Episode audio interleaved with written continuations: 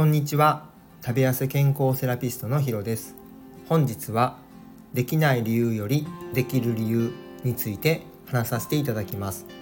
このチャンネルは理学療法士歴20年の医療の知識と自分自身が何度もダイエットに失敗して1年で12キロ痩せてキープしている経験をもとに健康的に食べて痩せられる方法を発信しています。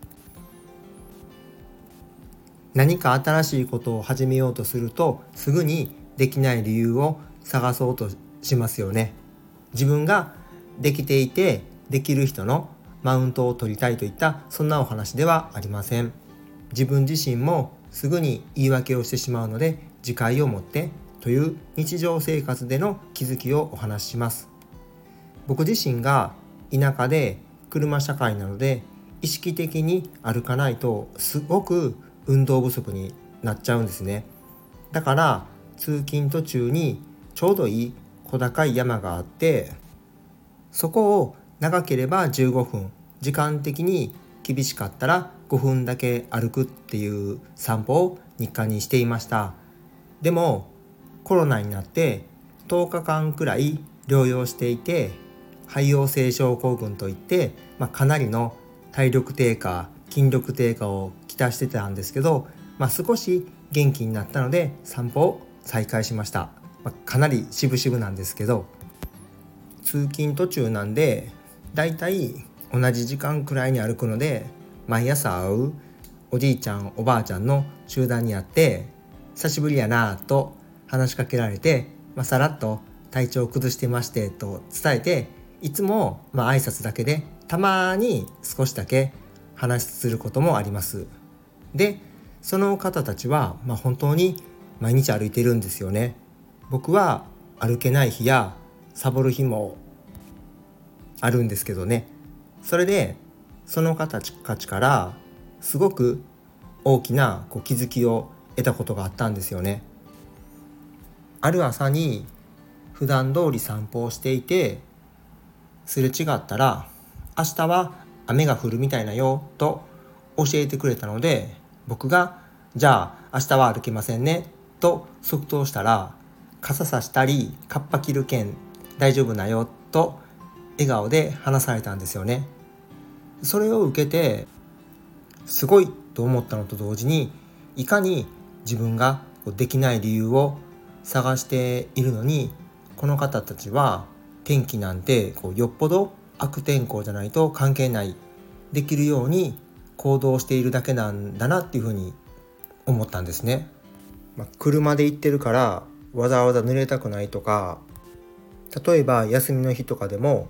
歩こうと思ってても朝起きたら雨が降ってるからあじゃあ歩けないなとか本当にそういう感覚だってその話をしてからは土砂降りじゃない限りは本当に普通にできるなって思ってするようにしたんですよね。そうやってしだしたら少々雨が降っててもあ今日は全然いける雨だなとかもうちょっと降ったらちょっと厳しいかもしれないけど、まあ、ちょっとだけでも歩いてみようとかっていうふうに思ってみたりとか行動の変化が自分にあったんですね。普段から、まあ、通勤でいっぱい歩いたりとか、まあ、雨が降ろうがすごい天気悪くても当たり前のようにこう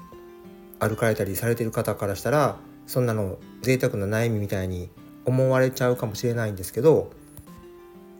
こう言い訳みたいになるんですけどこう生活的にもそういうふうにしてしまうっていう意識が自分の中にあったんだなって思ったんですね。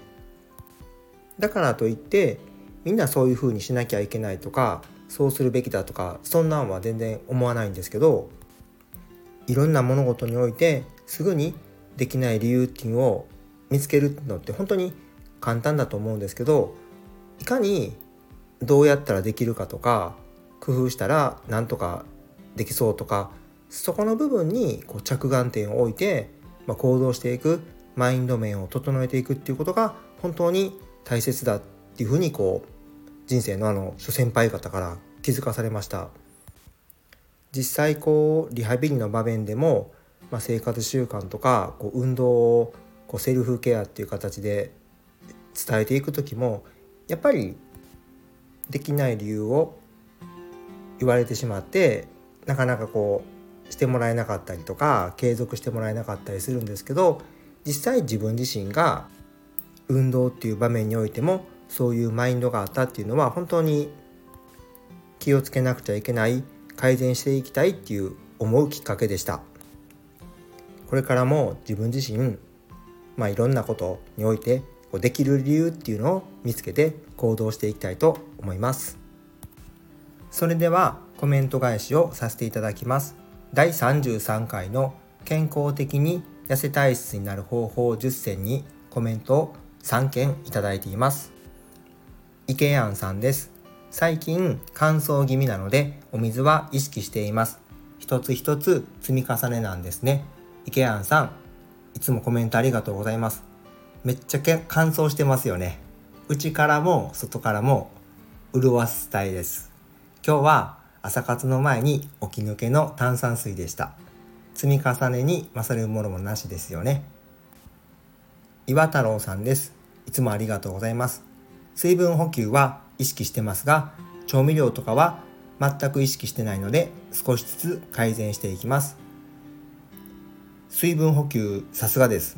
意識するのとしないのとでは大きく違いますよね。食材ももちろん大切なんですけど